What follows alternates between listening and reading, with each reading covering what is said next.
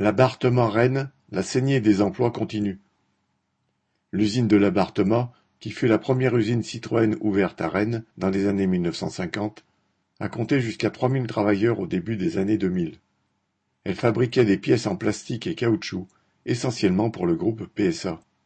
Depuis, elle a été revendue à un industriel italien, Goma, puis au fonds d'investissement américain Silverpoint, ensuite au sous-traitant automobile américain Cooper. Tous ont tour à tour supprimé des emplois, externalisé des ateliers, réduisant ainsi les effectifs à trois cent cinquante travailleurs.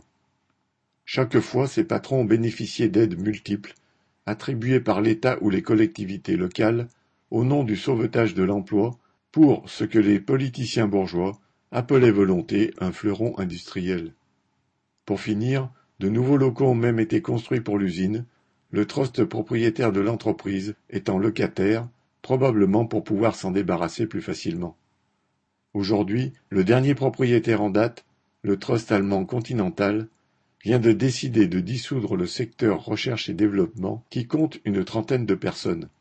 Cela signifie des ouvriers obligés de retourner en équipe, ou peut-être des salariés partant en pré-retraite, ou tout simplement licenciés sans être remplacés.